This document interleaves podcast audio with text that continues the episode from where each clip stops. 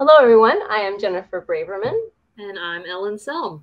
Welcome to our podcast, Stories from the Earth, where we explore humankind's relationship and connection with the natural world. We would like to take a quick moment to invite our listeners to consider supporting us through a humble little donation. If you go to our anchor page and click the support button, there are options to donate for $1, $5, or $10. The donations will go towards helping us with future projects, such as launching of our herbal educational curriculum we have dubbed the People's Herb School, as well as helping fund to take this road on the show and do some on site reviews and interviews at herb farms, schools, and other interesting places relevant to our podcast. You can also leave us a review on Apple Podcasts. Today, we welcome Mason Hutchison, founder of Herb Rally, a podcast and website that promotes herbalism education and events. He himself has completed apprenticeships at Columbine School of Botanical Studies and Arctos School of Herbal and Botanical Studies. Mason was events and marketing manager for the famed Mountain Rose Herbs for 11 years. He also is the co organizer for one of the longest running herbal events in the USA, the Breitenbush Herbal Conference in Detroit, Oregon. So, when was the first time you knew you wanted to be an herbalist? How, how did you know this whole herb thing was for you? Oh, yeah, that's a good question. Um, I would say I started really getting into nutrition in my late teens. I was really into like lifting weights and stuff like that. So, along with that whole scene comes uh, emphasis on nutrition. And then I just started becoming really obsessed with that whole world. I also always struggled with depression. Uh, and I found out that nutrition is a good way to help your body and mind feel a lot better. I, I found out that when you when you start consuming healthier foods, uh, it really has an effect on your mood. So it's kind of this double whammy of A, I wanted to get stronger, and B, I wanted to just feel better in general. And then it kind of dovetailed from there to herbalism. I feel like has a really natural connection to uh, nutrition. In fact, I feel like a lot of the herbalists that I know almost seem like they're more of like a nutritionist than an herbalist as far as like preventative and stuff like that. But um, yeah, you know, once once the herb bug hit me though, there was no turning back, and I started learning about traditional Chinese medicine, tonic herbs, uh, Ayurveda. Then I took my first apprenticeship uh, maybe ten years ago, but uh, it, it, really started with nutrition for me. I can I can relate. I uh, I had decided to adopt a certain way of eating and decided, well, if I'm going to do this, I need to make sure I do it healthy, do it right. That led me into like you know interest in organics and how things are grown and all that and then that led into just more natural health in general which leads into natural medicine which leads into herbs and it's just like one lovely fun rabbit hole there was a second part to that question. How did I know the? Uh, oh yeah, how, how did you know it was just kind of the right thing for you that you were going to turn this into a profession, even? Yeah, it's just one of those things where I feel like um, when you have something just constantly nagging at you, if you don't kind of follow your heart and soul, I kind of feel like that also leads to depression and stuff like that. So. Yeah. Uh, I really felt like it was calling me. Oh, I'm getting goosebumps right now as I think as I talk about it it basically felt like I had no choice, you know. I mean, I know like when I am about to do something that I'm really, really love, and I'm really, really into, and I'm really, really interested about, it, I have so much more energy and so much more like just life. I don't know. and then when I'm just like, what? So you come alive in your element. Yeah. Yeah. Yeah. Then I'm like, uh, I gotta go. Yeah, totally. I think I have. I don't know. I, I want to say I think I have one of those personalities, but maybe everybody does. Uh, it's it's just fun to kind of follow the breadcrumbs and then just see where it goes. You know, like these ideas just constantly hit my head, and they just they just annoy me until I, you know, kind of pursue it. So when I first got into herbalism, I was actually a dietitian aide at the hospital. I thought I was going to be a dietitian. I had this naive idea that I was going to be a um, I was going to change the the way that the hospital system feeds patients and stuff like that. I.e., no more green Jello. yeah. Yes. It sounds, it sounds like you know. Red Jello, maybe that's better. Yeah, yeah, more uh, antioxidants. Perhaps. Yeah, exactly. I was a dietitian aide, and then Mountain Rose Herbs was in Pleasant Hill, Oregon, and then they uh, they moved to Eugene, and that's right when I was really be, becoming gung ho about herbalism. I was like, you know what? I'm going to rethink my whole life. I'm just going to go see if I could get a job there because I was living in Eugene. That's where I'm from.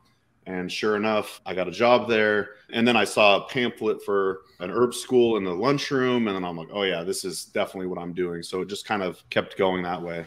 You were literally able to follow the, the breadcrumbs. I really did. Yeah. Led you to the next. Yeah. Yeah. Yeah. That's, that's awesome. Yeah. So you saw the pamphlet for the herb school. So that really leads us into the next question as what was your herbal education like? and tell us about the places and people you've studied with and apprenticed with. Yeah, and I don't want to leave out uh, KP Khalsa. Uh, before I took the Columbine School of Botanical Studies, uh, I was just kind of dipping my toe in the herbal world. And uh, well, for well, I really it might have been around the same time I started listening to a lot of Herb Mentor Radio, which is one of the earliest herbal podcasts that I could remember. And I just devoured that content, which was super fun because I felt like I got to know a lot of the herbalists, just like their their ticks and their specialties and stuff like that. But I ended up taking a maybe like a three month course through Lane Community College in Eugene with KP Khalsa. And he would just go in depth on Ayurveda and traditional Chinese medicine. Fast forward, once I uh, got a job at Mountain Rose Herbs, I saw a pamphlet for the Columbine School of Botanical Studies. And I was so into like adaptogens and stuff at the time. And I remember during my interview with Howie and Steven, I was like, Are you going to teach about adaptogens? You know? and they're like, "Yeah, sure," you know, like I did not know what I was about to get myself into. and after taking that apprenticeship for it was a 2-year program, I started to realize that plants were a lot more than just cut and sifted dried herbs in an herb shop. I started to really develop relationships with plants in their natural environment. And that was just incredible because the Columbine School of Botanical Studies, they almost don't promote it as like any sort of woo woo or spiritual experience. It's very botany heavy and traditional Western herbalism. You'll find yourself, you know, after you're hanging out in the West Cascades and the old growth forest, looking at tiny little flowers through your loupe uh, and botanizing all day. And it, it kind of ends up becoming a, um, a spiritual experience just by default. So, yeah, I took that to your apprenticeship. And then maybe, I don't know, a few years later, uh, I started getting hungry to take another apprenticeship. So I ended up taking the Arct- Arcto School of Botanical Medicine in Portland, Oregon, and that's with Missy Rohs and Grady Proctor. I, I know Missy was a, a, student of Michael Moore. Grady also took the Columbine's school. So there's a kind of some similar elements between Columbine's and Arctos School. I feel like Arctos might have had a little more uh, medicine making, and I took that for about a year. Being in the region we're in, there's always seems to be something plant and herbal related going on, and there's uh, several uh, schools, both online and in person, for if not herbalism, then foraging, et cetera, et cetera. It's just you know nature of Appalachia, but it sounds like some of the stuff that you got to get involved in is I don't know, almost like a little more detailed somehow. I mean, a two-year program that's pretty awesome, and the fact that the community college had even something along those lines is like, wow, okay, Okay, North Carolina, step it up a little. so, are you in Asheville? Is that right? Yeah, just in the area. Mm-hmm. Yeah, I mean, I always think of Eugene, Oregon as like this herbalist hub, but I really think of Asheville as that way as well. So I'm kind of jealous of y'all too. There's so many, so many amazing teachers in your area. Yeah. You'll you'll have to come. And everybody's releasing books now. I guess they had lots of time on their hands with COVID. So, mm. uh-huh. yes, there's one. There's one. Yeah. I know Corey Pine Shane just came out with a book, and he's in your area too. Uh, I don't have a copy of that one yet, but yeah, I've actually been to Asheville a couple times. It's an event called the Mother Earth News Fair. Yeah. Have you heard of that? Yeah. Yeah, you came so, all the way here for that. They didn't have one out your way. they do actually. Uh, they they had one in Oregon and Washington, which I've also been to. But that was part of the nature of my job with Mountain Herbs. They'd send me all over oh, events. okay. Yeah. yeah, it was super cool. And and both times I went to Asheville, I was just uh, I was totally in love with it, and I, I, keep telling Amanda that we we gotta head that way soon. So I'm, I'm very excited. We'll be a little closer in Wisconsin. yeah, yeah. yeah, yeah. I bet I could get there in what ten hours, maybe. I don't know. no, I'm I'm really excited to go back to maybe. North Carolina. Yeah, maybe that might be a stretch. yeah. And I guess you probably learned a lot, even just on the job working for somewhere like Mountain Rose for so long. Yeah, that was definitely one of the perks of my job is I was basically their events person for about a decade and I would I went to places like Mother Earth News Fair and trade shows and stuff, but then I'd also mostly I'd go to herb conferences. So I was able to take just a ton of classes at these various herb conferences all over the country and stuff. Yeah, yeah. I mean, Florida, New England, Asheville, Michigan, just off the top of my head. Yeah. What's been some of your favorite areas of study and why? I mean, obviously, you said there were the adaptogens were kind of a, a gateway until the until your eyes got open to so much broader things. But has there been certain elements that are just like, ooh, I just I just love that part. I just can't help but talk about that part. you know, not much has changed. I actually still feel like I'm really into the nutrition realm. Like I really just like the nourishing or gentle herbs. That's that's mostly how I use herbalism in my daily life. But like, yeah, I would say um, nutrition, culinary. I love cooking. I, I, I like to cook a lot. That's why this whole moving process has been a weird limbo because I feel like all of our kitchen stuff is packed. So I'm like, what do I do? And then other than that, I love just going on plant walks like going on plant walks is definitely my favorite thing to do. Uh, but yeah, as far as like areas of study, I think maybe that's why I never really considered doing herbalism as a profession because I don't think I'm wired that way particularly, but um, I just really like the whole nutrition and culinary aspect. You know what I mean? So, yeah. I think that's important too because like I've been in in the natural products world now for like 15, 16 years, and I've watched over this period of time as you know, there's people who would walk into a Whole Foods and look at herbs that wouldn't have done it 10 years ago, which is great. Mm. Like the accessibility, the interest, people are trying their best to self educate or learn from knowledgeable people if they're lucky enough to run into one. But it's also like going with like a compartmentalization mindset that we tend to have, you know, with which whether that's western medicine's doing i don't know but like like this thing is going to fix this thing and you take this many for this many mm-hmm. days and it's like but what if you could just sprinkle your herbs and everything? I mean you know like it used to be this was just food. I mean yeah it was medicine but it was food. And to yeah. and to kind of retrain that mindset i think is is really important. So the more ways you can find to make a bitter root be tasty enough to get somebody to incorporate it on a daily basis you're you're doing everybody a favor. Yeah, that's a good point. And I have the blessing of liking really strange foods. So yeah, the more bitter the better, or the more weird the better. So I just love consuming just the weird random plants and learning about different cultures and how they use it in their culinary. And then I also like forcing my family as well to take it, you know. What's family for? Yeah. yeah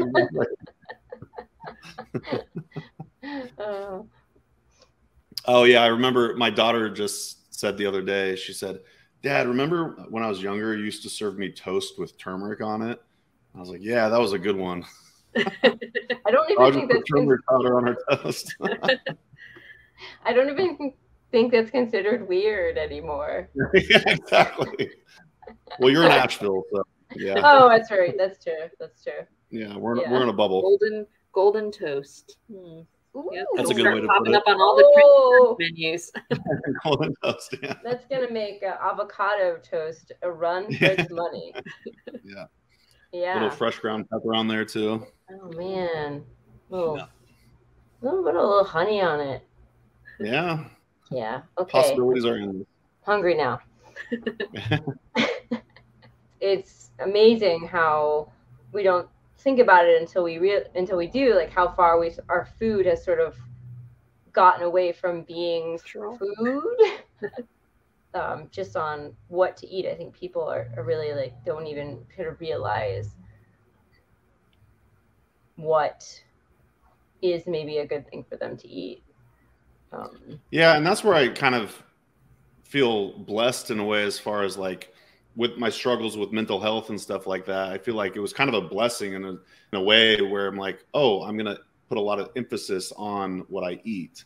Like it's almost the only reason why I eat this way is because I was just trying to solve my own problem, you know. And Uh, I used to be a lot more evangelical about how I, you know, promoted and talked about nutrition and stuff like that. I've definitely calmed down a lot as far as that goes. So people will learn when they have to, I suppose, um, as to what what they should be consuming and whatnot. But yeah, really, I find listening to your body and see what makes you feel good and stuff like that is important. Yeah, definitely. And yeah. I, I know, like, from my own health story, like, it really definitely food was a large component. And I've heard that from other people too. So it's definitely like this food medicine connection is is really a thing. So how do you use herbs in daily life? I think we might have already touched on that, but you can you expand upon it maybe a little bit? Yeah, I mean, the simple answer is I consume nourishing herbal infusions pretty much daily oat straw, nettle, hawthorn leaf, and flower. Uh, but I'd say my go to really is oat straw. I just feel like it really grounds me and I, I feel super nourished after consuming it. Other than that, yeah, culinarily like I, I, use it in cooking all the time. I'll take bitters. It's mostly just uh, teas and infusions and, and in cooking. And then if you want to you know kind of expand upon that as far as like going out into the natural world and just kind of spending time with the plants it's funny because we're you know we're just now jumping back into spring and and it's like every year i have to be like oh right there's this whole side of, of communing with the plants. I'm just super excited to get back out in the woods and hang out with all of our friends again yeah, it's like the trees don't have leaves and suddenly they have leaves. And it's just like, yeah. wait, what happened? We were in winter, now we're not. And everything's like in bloom. And you're like, what? Oh.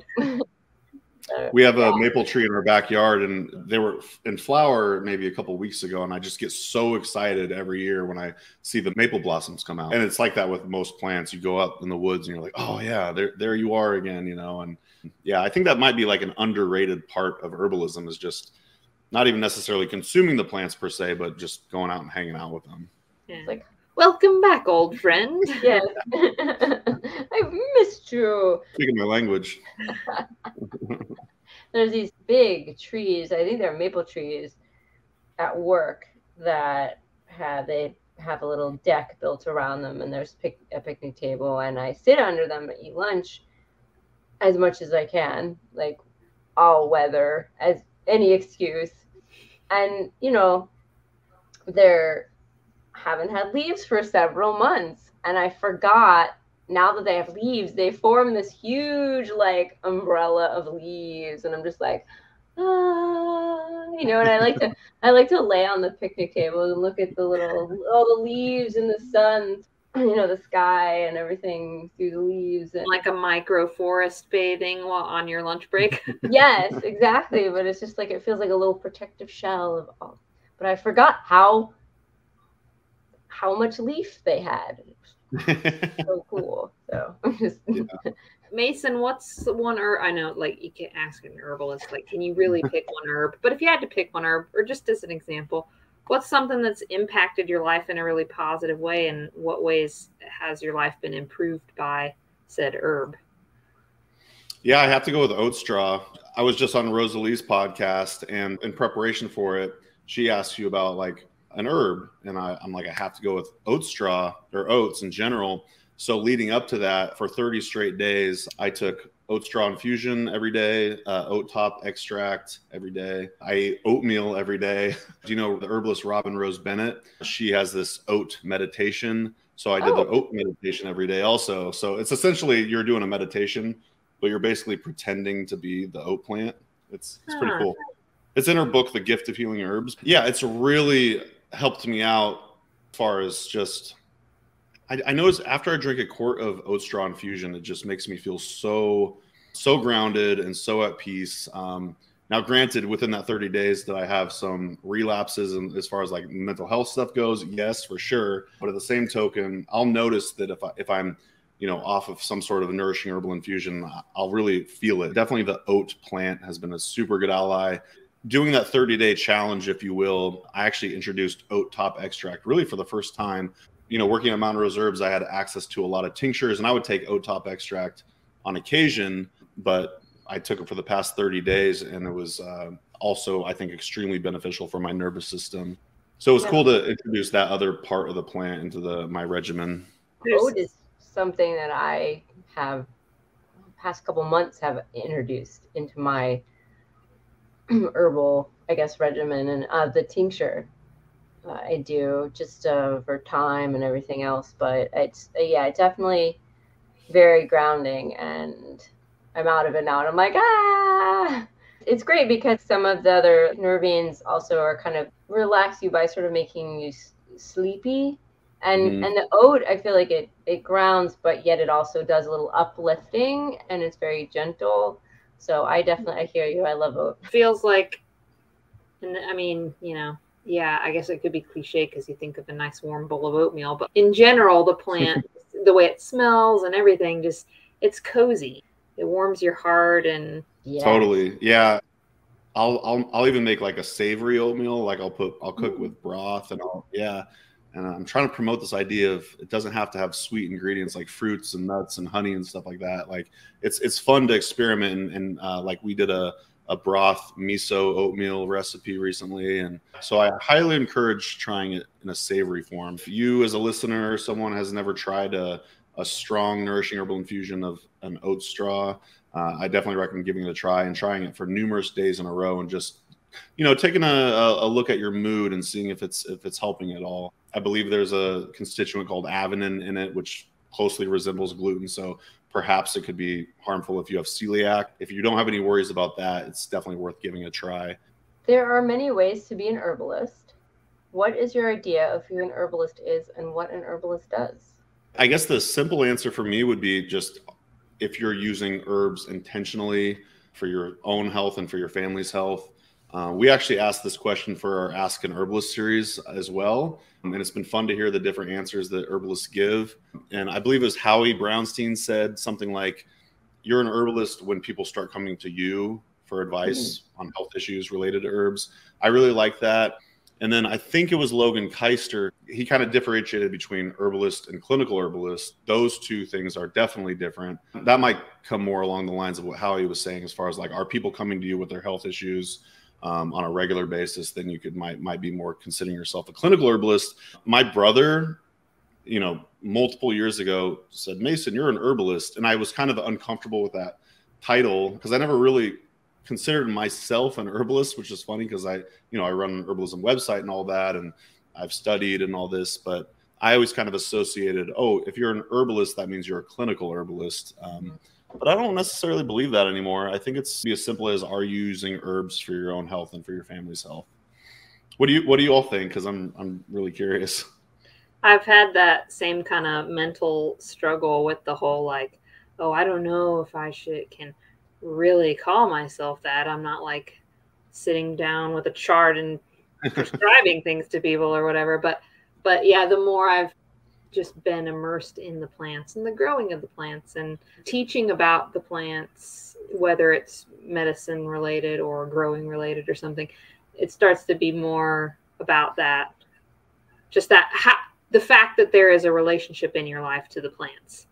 Period. You know, and in that sense, you know, you could be some old hermit out in the woods who has no contact with anyone. Maybe they, they can't come to you to ask for health advice because they don't even know you're out there doing it. But it doesn't necessarily make you any less of an herbalist if it's so much a part of your uh, daily thoughts and activities and way of life, you know? Yeah, I like that you mentioned gardening because I feel like that's something that I lack. I don't garden. I definitely think if you're if you're tending an herb garden, yeah, that could definitely make you an herbalist in its own right for sure. this whole question is sort of how I started the podcast originally, our podcast, because I thought people didn't really know who an herbalist was and what an herbalist does, and there was some there seemed to be many different ways like you could be an herbalist and myself also feel like I'm not I'm not a clinical herbalist. I feel like I given the chance and the opportunity, maybe I would try to I think I could be could be good at that. But I also have all these other things like um I feel like I'm being an herbalist by doing this podcast. I feel like there's for like er- it's like herbal support. I don't know how to say that. like like you need somebody to you know, help people tell their their stories. The herbs intermediary. yeah, yeah. You know, it's like when where I was at herb school and I I remember um, the first class I took, I did like a medicine making class at Red Moon Herbs, like way back in the day. We and so we just learned how to make all the medicines and we did like a plant walk and stuff like that and and um, there's something about like how because I'm terrible at making like things like lotions. I'm terrible at making other kind of preparations, but I'm really good at like oils, infused oils and salves and stuff like that. And so everyone's kind of got what they're sort of good at. I don't know, as opposed to like medicine making and maybe what we have to offer. And um, I'm still figuring it out because I also am uncomfortable with that term, like herbalists. And we had, um, yeah, I'm, I'm still like, ah, I don't know enough. I don't know enough to be called an but yet I have a closet full of herbs. And so yeah. apparently, um, it's, you know, the gig's up, the jig's up. yeah, yeah. You're, uh, you're a closeted herbalist, uh-huh. Oh well, bad, bad there. Bad, bad pun, but yeah. I think it's cool that that's kind of how the podcast started because we actually put it out to the Herb Rally community. Uh, if you could ask your favorite herbalist any question, what would it be? And we received all these answers, and then me and me and a fellow herbalist, Heather Irvine, kind of narrowed it down to like what we thought came up the most, or the, our favorite questions out of all of them. And one that regularly came up was, when do you feel, you know, it's appropriate to call yourself an herbalist? So yeah, I think uh, I think that that's definitely resonates with a lot of people, and I truly do believe Jennifer that, that you're right. I think that you as kind of a, a facilitator or connector of other herbalists is definitely a skill set. Okay, you can now call yourself an herbalist. Oh, thank you. Okay, I need I need like a. Do we get like a we you and me need like a little herbalist patches?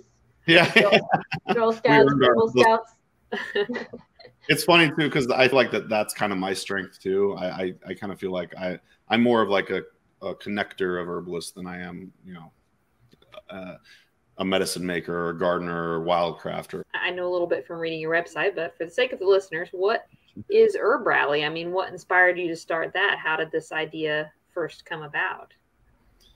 It came about being the events person for Mountain Rose Herbs and looking to see if there was a website that hosted uh, herbalism events. Uh, so what I found was there were websites here and there that listed a few events or like the major conferences. So, you know, there'd be like, say, 10 listings. So I was like, I can't find what I'm looking for. So I was like, I'm just going to create this website where I list all the herbalism events that I know about. I wanted to have a website that listed the herb walks in your community, just like the one off lectures, the the conferences, um, the plant walks, and and everything. So because I subscribe to a lot of herbalism newsletters, so I just started kind of compiling them on this website. Uh, I will say, I let perfection of perfectionism get the best of me because I had this idea in my head for like a couple years maybe, and then I was like, what am I doing? You know. So then I was like, I'm gonna do this, and then I bought the domain name herbrally.com and then I probably waited another year until I started doing it. so I think you and me have a lot in common. yeah, we, I think we do. oh, fun fact I actually was trying to decide what to call it. And herbalismevents.com was one of the ideas I had. And I was like, that just does not roll off the tongue very well. And then I'm kind of pigeonholed to that one thing. So Herb Rally it was. It kind of just, you know, came to my mind one day. I finally decided not to let perfectionism get the best of me. And then I just bought a Squarespace website, which was super simple. And I started listing all these events. And then I started listing them by state. And then I believe monographs might have been the second thing that came along. And then it was kind of like, okay, now I know what I'm, what direction I, I'm heading in. I kind of want to just create this hub of herbal information. And uh, so, yeah, then it was events, monographs. Uh, over the course of time, I added a podcast and probably some other stuff too. But those were like the the three things that I was really focused on. And now you've got even your own offerings tied into it too, right? I mean, you went from just listing the goings on in areas to adding your own goings on.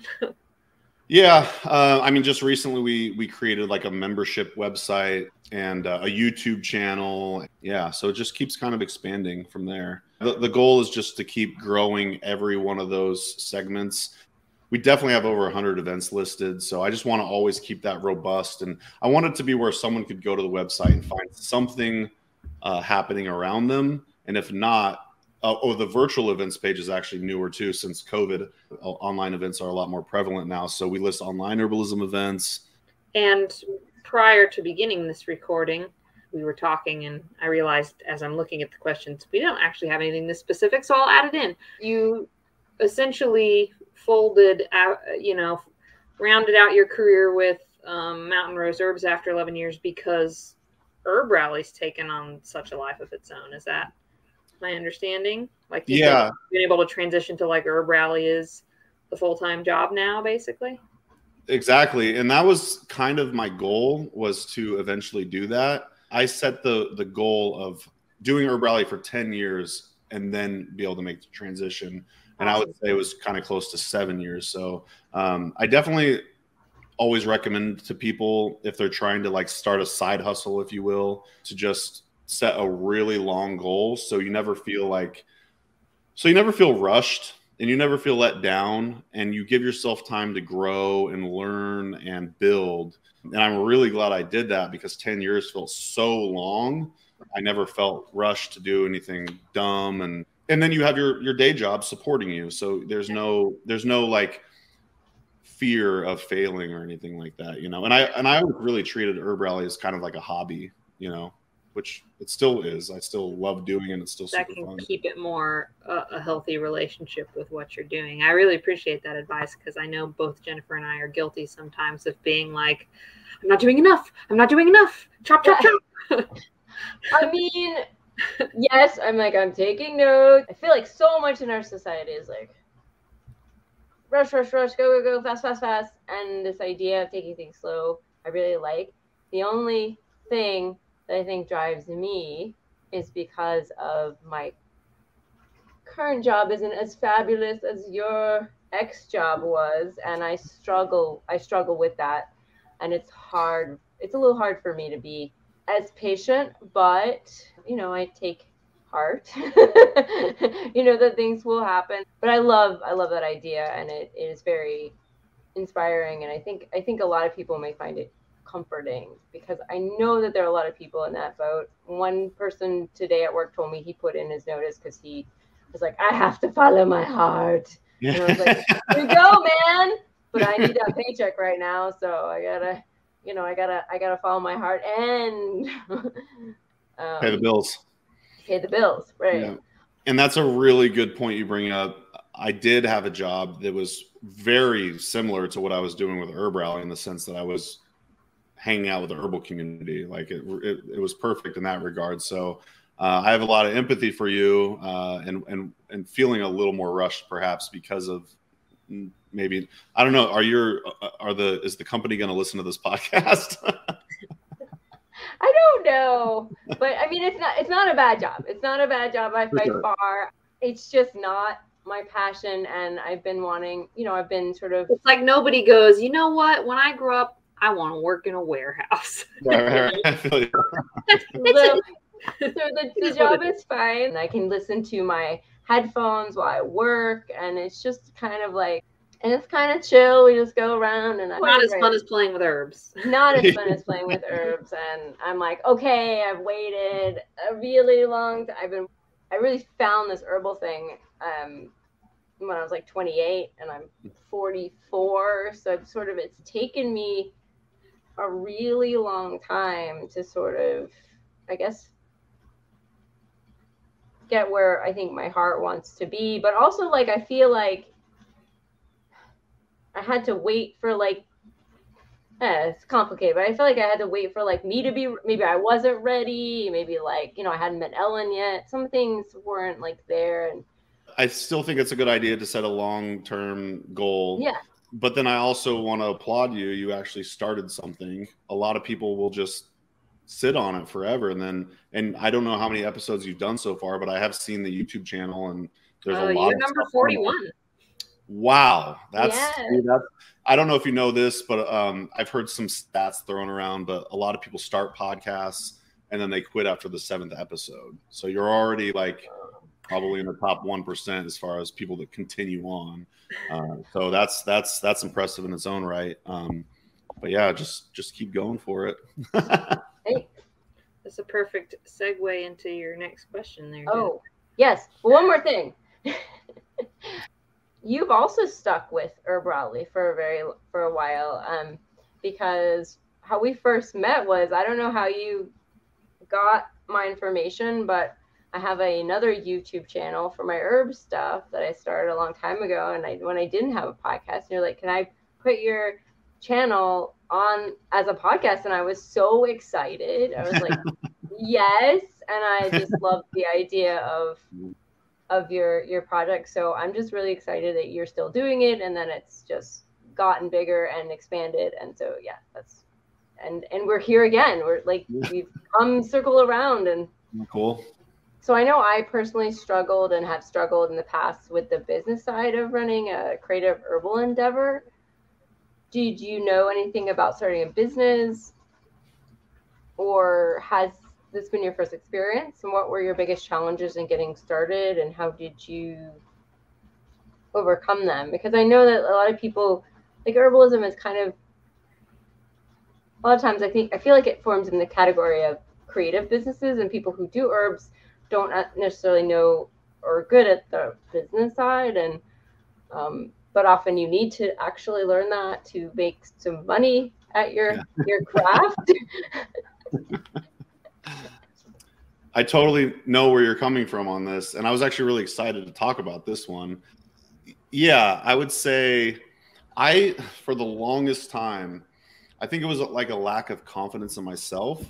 Um, but I was in my, I would say from 20 till I started Herb Rally, I always kind of viewed myself as a, a company man or whatever. Like I, I thought that I, I didn't know that I had any sort of entrepreneurial, um, you know, um, acumen at all because I, I worked at the hospital for seven years and then I worked at Mountain Rose Herbs, yeah, for 11 years. And my previous job, I worked there for three years. So I, I, I had these long-term jobs multiple times in a row. And then for whatever reason, I started getting into business and marketing. So I started consuming uh, that type of content just to kind of learn about it because that's where my curiosities led me. Then I started remembering, I was like, oh my gosh, before Craigslist, there were these things called classified ads in the newspaper. and I would take out classified ads as like a 10 year old that says, I will mow your lawn for five bucks, you know, and stuff like that. And I would go around with our lawnmower and I'd mow people's lawns. I'd weed for people.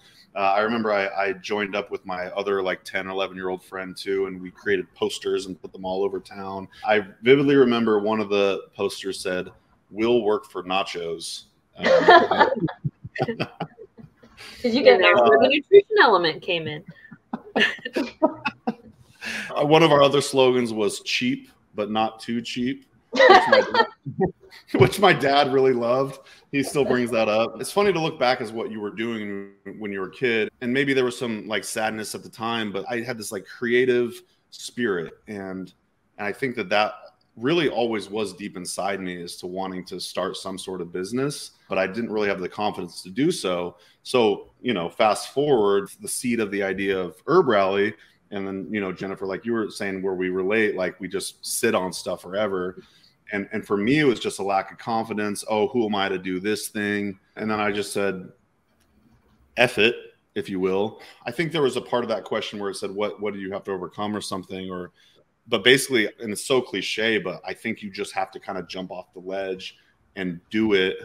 And the other bit of advice i'd give is and it does seem kind of counter to the herbal world uh, because I know that we're all, you know, anti-capitalist and stuff like that. But like you said, we got to make a, a, living somehow. And I, I, don't think there's anything wrong with trying to make money at doing something you love. Uh, so what I started doing was I would listen to these business podcasts, business books, uh, audiobooks, and uh, and like marketing and stuff like that. So I think I think if you have the willingness to consume that type of content, even though it's so far off from the herbalism that we all know and love, um, I think it's worthwhile because you'll get inspired and get a lot of ideas on on how to grow your own business. Yeah, also because it's it's very impractical. Like we, our overall system is capitalism right now, so we sort of have to function with within it and and do the best that we we can and, and it, it does behoove you to learn about the the systems and and how it works especially if you're going to sort of be entering into at least some of it. You know i mean i know i know probably some of us would like to throw it all out and be like yeah let's find a different way but i don't think we're quite there yet so. Yeah in my early 20s i was morphing into like an extreme version of a hippie and I still identify that way for sure. So it does seem kind of polar opposite in some ways, but I like fasted a lot. I I grew my hair out. I, I meditated a lot, and I, I read countless spiritual books. And then one day I read this book called Words to the Wise, and I had this like old hippie guy on the front with long gray hair and a long gray beard I was like, yeah, this book's for me. This is gonna this is gonna be awesome. This is gonna be yet another spiritual book that I could read to get me closer to what I'm looking for. And then lo and behold, it had almost the opposite effect on me. Kind of woke me up to the idea that you could consume spiritual content all day and have all these practices and stuff, but at the end of the day, if you're not actually helping evolve the world to be a better place, you're not really doing much. And I and I, am glad that I had that phase uh, where I, you know, really went within and, and learned a lot about spirituality and myself and stuff like that. But but really, I was I was probably just digging myself deeper into like a depressive state because I wasn't actually following my heart or or had clarity on what I was trying to to accomplish. So I don't anything wrong with it. I think that, um, like you said, we got to operate within the confines of the the system that we're living in, and if you do it in the best way that you can, I think it's smart to learn about some business stuff. Sounds like you had your own. I'll say this because since you read so many different spiritual things, you might know what I'm referencing. You had your own sort of ox herder parable experience. Are you familiar with that? I'm Zen not. Story? Okay, so it's like a really, really old Zen parable where it's like the ox herd is out with his ox. He loses his ox. He can't find his ox. He looks everywhere for his ox. Then he finds the ox and he leads the ox or he and he rides the ox home and then he returns to the marketplace. But it's essentially supposed to be like an allegory for you're trying to find nirvana, the wisdom, whatever. You're out searching, you're searching, you're searching. Oh, you find it. Oh, you can ride it home. But the story doesn't end there. You have to go back to the marketplace. You have to take what you learned and put it back into something that's applicable because otherwise it's like what did i just do all this for yeah. so that was a, something that i read in my 20s and i'm like hey, hmm. take it back to the world. So you did you that's had cool. your own experience of that. Yeah and i think jennifer you said something earlier about like being a hermit or something like that and i really thought that that's what i was going to be. I thought was that ellen that said that? Oh, okay. Yeah thank you. Uh, I thought that I was going to be a, um, you know, crossing my legs in some cave and just fasting all the time and praying and stuff like that, which is cool, but it w- it wasn't right for me, and I knew that it wasn't uh, gonna to, gonna lead anywhere. So yeah, it, it, feels good to actually be doing something that I feel is beneficial to humanity, uh, and that's a cool parable, Ellen. I, have never heard that before. Well, this is a total uh, sh- shift in the questions, but on your website bio, it mentions, I'll say in quotes, it says, you are an enthusiast of the art of frugal nutrition. And there's a link there on the main page that's titled Frugal Nutrition. And I, I read that link. I didn't know if this was something you kind of coined, if you were like developing, if you jumped on board with and are promoting. How, what is it? How do you define it? And and how is that so much part of your life because i think the concept of it is is really cool and you're scratching at the surface of something that i don't think most people stop to think about that is so cool to hear you put it that way um, and i'd say did i coin it yes with the caveat that someone already owns the domain frugalnutrition.com Rat. so so someone else also thought of that as well, which I thought was really cool, but also was a bummer for me because I didn't I couldn't get the domain.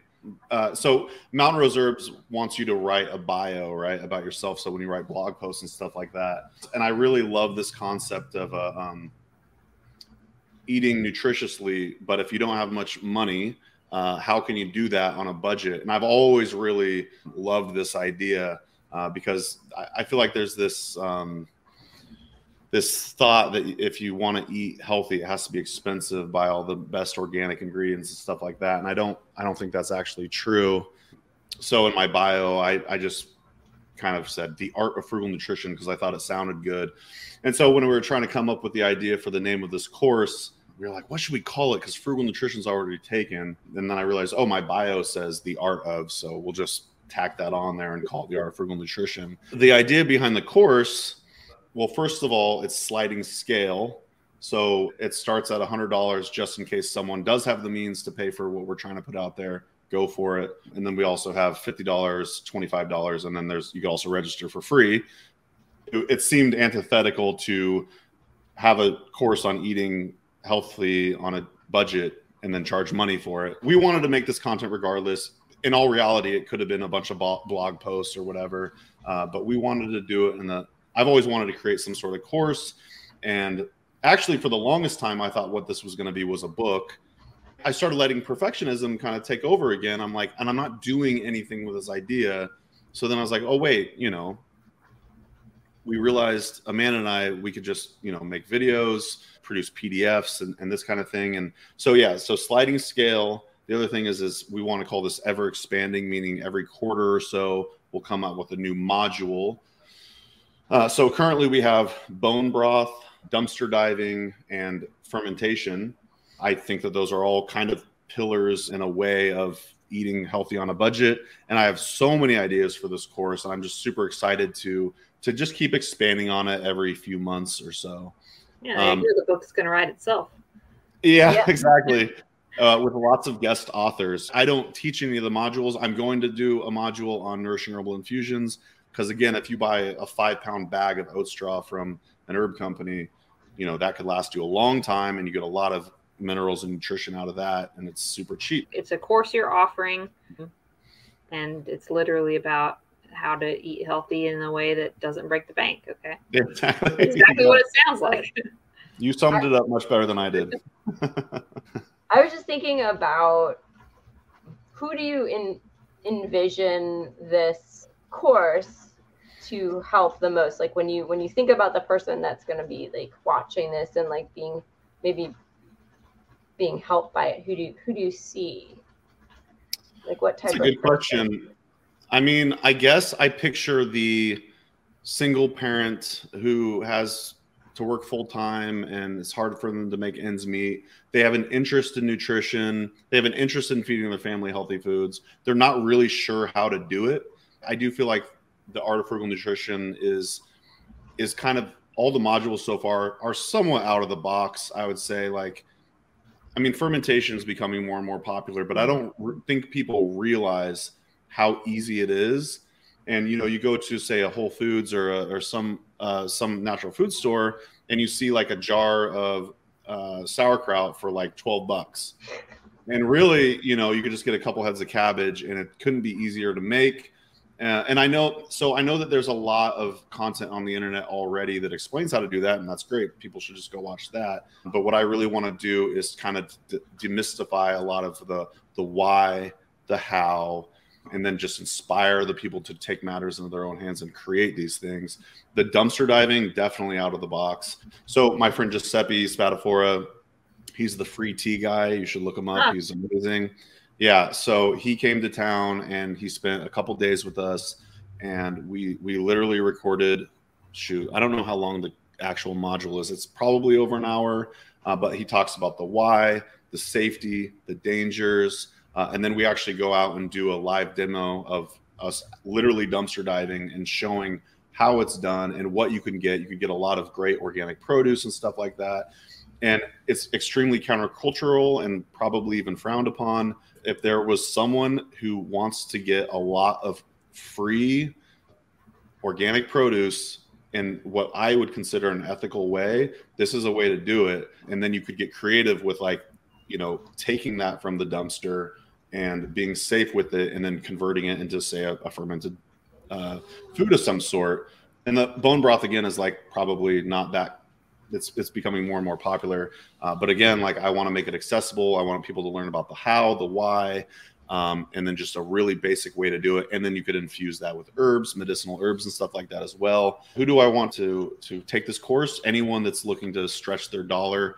And yeah, there's like I said, there's this ideas galore as far as the different modules that we want to do. Might be one you've already considered then. Yeah, Um, please. but if not, I would say following along those lines, say target audience is single parent strapped not just for cash, they're usually going to be strapped for time too. And I think that there's this is again sort of that weird juxtaposition of the natural counterculture life, the ideal maybe for many in the face of the monstrosity of the culture that we live in, trying to blend those. And you're in a position to sort of help bridge that gap where frugal isn't just necessarily in this case financial, it might even be like, you know, a time budget, right? So it's like sauerkraut, okay, it doesn't take too long to shred a cabbage, but then you're waiting, you know, weeks for it to get to where it's, you're going to be eating it as sauerkraut, etc. I would be interested if, and this might be something you could stretch into more than one module. I don't know, but something that deals more with okay, now we've got the healthy food, whether we dumpster dived it or fermented it or whatever. But mm-hmm. like, what are we going to do with that that can be healthy fast food? You know, it's like there was the slow food movement, but we almost need to find a way to hybridize the slow food movement. What's all that's good about the slow food movement, but work it into like people's work schedules. But here's like an example that I use when I like talk to people. I don't know, I have these conversations with people about food and or my friend was like, I got these ra- you know, ramen noodle type things and I was like, Oh yeah, yeah. She's like, they're so good and blah blah blah. And I was like, Oh yeah, yeah, you know, I used to eat those and and just leave out the spice packet Mhm. because like the noodles, even though they're like wheat noodles and they're probably full of maybe some junk, but the spice packet is real bad. Yeah. So like even if you had to eat the ramen, you know the spice packet, but you could put eggs and you could put veggies in it. So I think that's sort of a what Ellen was going for, right? But not quite. I mean, Yeah. that's, that's one way it would manifest. But I was Right. just thinking too, in terms of of your love of cooking and experimenting with different things and incorporating herbs. If if there would be some way to like be like, okay, and here's ways that you also do that quickly, but still maintain the nutritional content on a budget component. I don't know. along those lines, I kind of like the idea of educating people that they can make initial upfront investments in maybe like a freezer for extra freezer space or learning how to can. Yeah, it, it does seem like an upfront ridiculous cost maybe at, at first, but then over time, it might be able to pay for itself. So no, I love that, and I, I don't know if I have considered uh, adding like the the, the quick uh, nutrition module, but I'm gonna marinate on that. So thanks. I mean, even in in our area, I mean, canning. A lot of everyone knows canning, and I think that even if like they don't can, their grandma cans, or their Yeah. you know like somebody cans in their family that they're familiar with it. So I don't know about all areas, but definitely here in the south, we, you know, it's For sure. it's not too Yeah. much of a stretch. It's it's it's um people would be familiar with it. And you just get some jars basically. And what inspires you most about the natural world? Yeah, I feel like I took way too long to mold this one over. But really, it's uh, in our hectic day to day lives, especially in the wintertime when it's hard to get outside. Um, I noticed that me, myself, I start to get like this anxiety and this stress, and I'm always behind a computer. And um, I go for a lot of walks, but usually just in town. I notice when I get out into nature, even if it's just like a park in town, it is like this instant relief of stress and it's amazing it's it's magical and uh, i would say the thing that inspires me the most about the natural world is just ability to to calm you i know there's probably lots of words for what's happening with that but um yeah i would just say being in the woods at least here in the pacific northwest it's my favorite environment is the west cascades there's just like this this sense of relaxation that you get Well, you sort of, I guess, more or less answered the next question. But if you want to elaborate further, can you tell us some of your favorite ways that you connect, um, find peace, and stay grounded in your everyday life? You're right. That does dovetail nicely. And I would say it's nice to have uh, my teacher, Howie, calls it a power spot. So uh, going to the same spot for the same sense of relaxation or just to feel connected and grounded. I like this spot along the river here in town and I go there pretty much year round and it's it's fun to see it through the seasons. You see the same plants pop up. You, you might notice them shifting or this way or that. But yeah, definitely as far as producing the feeling of groundedness, revisit the same place in nature. I also, I, I, this harkens back to the whole nourishing herbal infusions. I take a lot of those, and then I try to meditate daily if I can. When you said power spot, I'm like, oh yeah, my lunch tree. Yeah, there we go. All right, we love to ask this question because we love books and we love herbal books. we just love books. What are some of your favorite books that you recommend pertaining to herbs, medicine making, forager, foraging, etc.? Also, uh, if there's a business book too, since we chatted about that. Oh man, as far as herbalism books go, like you, I'm moving, uh, so they're all packed up right now. Uh, that said, I love Rosalee de la Forêt's books. Maria Noel Groves has a great book called Body into Balance. And I pulled this up earlier. I just got this. I'm super excited for The Healing Garden by Juliet Blankespoor. I've been flipping through it and yeah, just tons of amazing recipes and just with her, it's always like beautiful pictures and stuff like that. You got the medicinal properties in there, and uh, I highly, highly, highly, highly recommend that. And we just did a visit with Christa Sinadinos. Do you know of her? So wow. she's a great herbalist in the Arcata, California area. And look at this book. Oh, oh wow! I am impressed by a big book. Yeah. Nice. So this, this is called the Essential Guide to Western Botanical Medicine. And I believe wow. she said that it took her around 20 years to write, which is just amazing. So, along with that question, when do you get to call yourself an herbalist? We also asked herbalists, what are your favorite books? You know, we visited with two herbalists in Portland a few months back, a couple months back, uh, Dr. Orrin Isaacson and Paul Bergner, and they both just ranted and raved about this book. Paul probably talked about this book for 10 minutes straight. These are both new books in my library. Again, these are just phenomenal books. I believe she self-published this book. So wow. when you when you buy it, you're supporting her directly, which is really neat. Uh, she invested a lot of time and money into the creation of this thing. So if you're a practitioner, uh, an herbal practitioner, I think this is kind of like a must. As I mentioned before, I'm not a practitioner, but I, I like I'm a nerd and I like this stuff.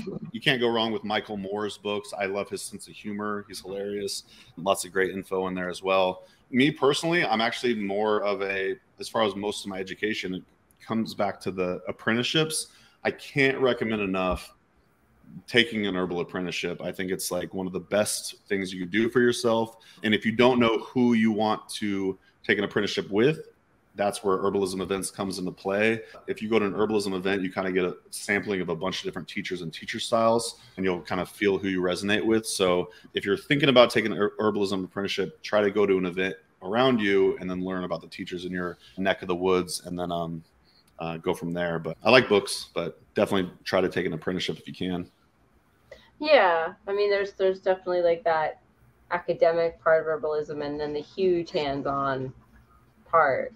I think it's really important, and because like I know when I'm like there and I'm looking and touching and smelling, I'm gonna remember it everything better. Then then I can take it back to the book and be like, oh yeah, yeah, totally. dandelion. Complete the picture, right? Like the book might be the gateway but you're only going to get so much out of you know a piece of paper and then so you then you might start dabbling and i'm taking things or whatever but you went to the store and you bought this tincture okay that that's one step up and then you start oh maybe i can make this myself and then it's like okay well hmm. but then if you want to like open the door really wide find somebody who's gonna know a lot more and can just set you down the down the course right send you down the path Totally. And actually, I think an online herbalism apprenticeship could be helpful too.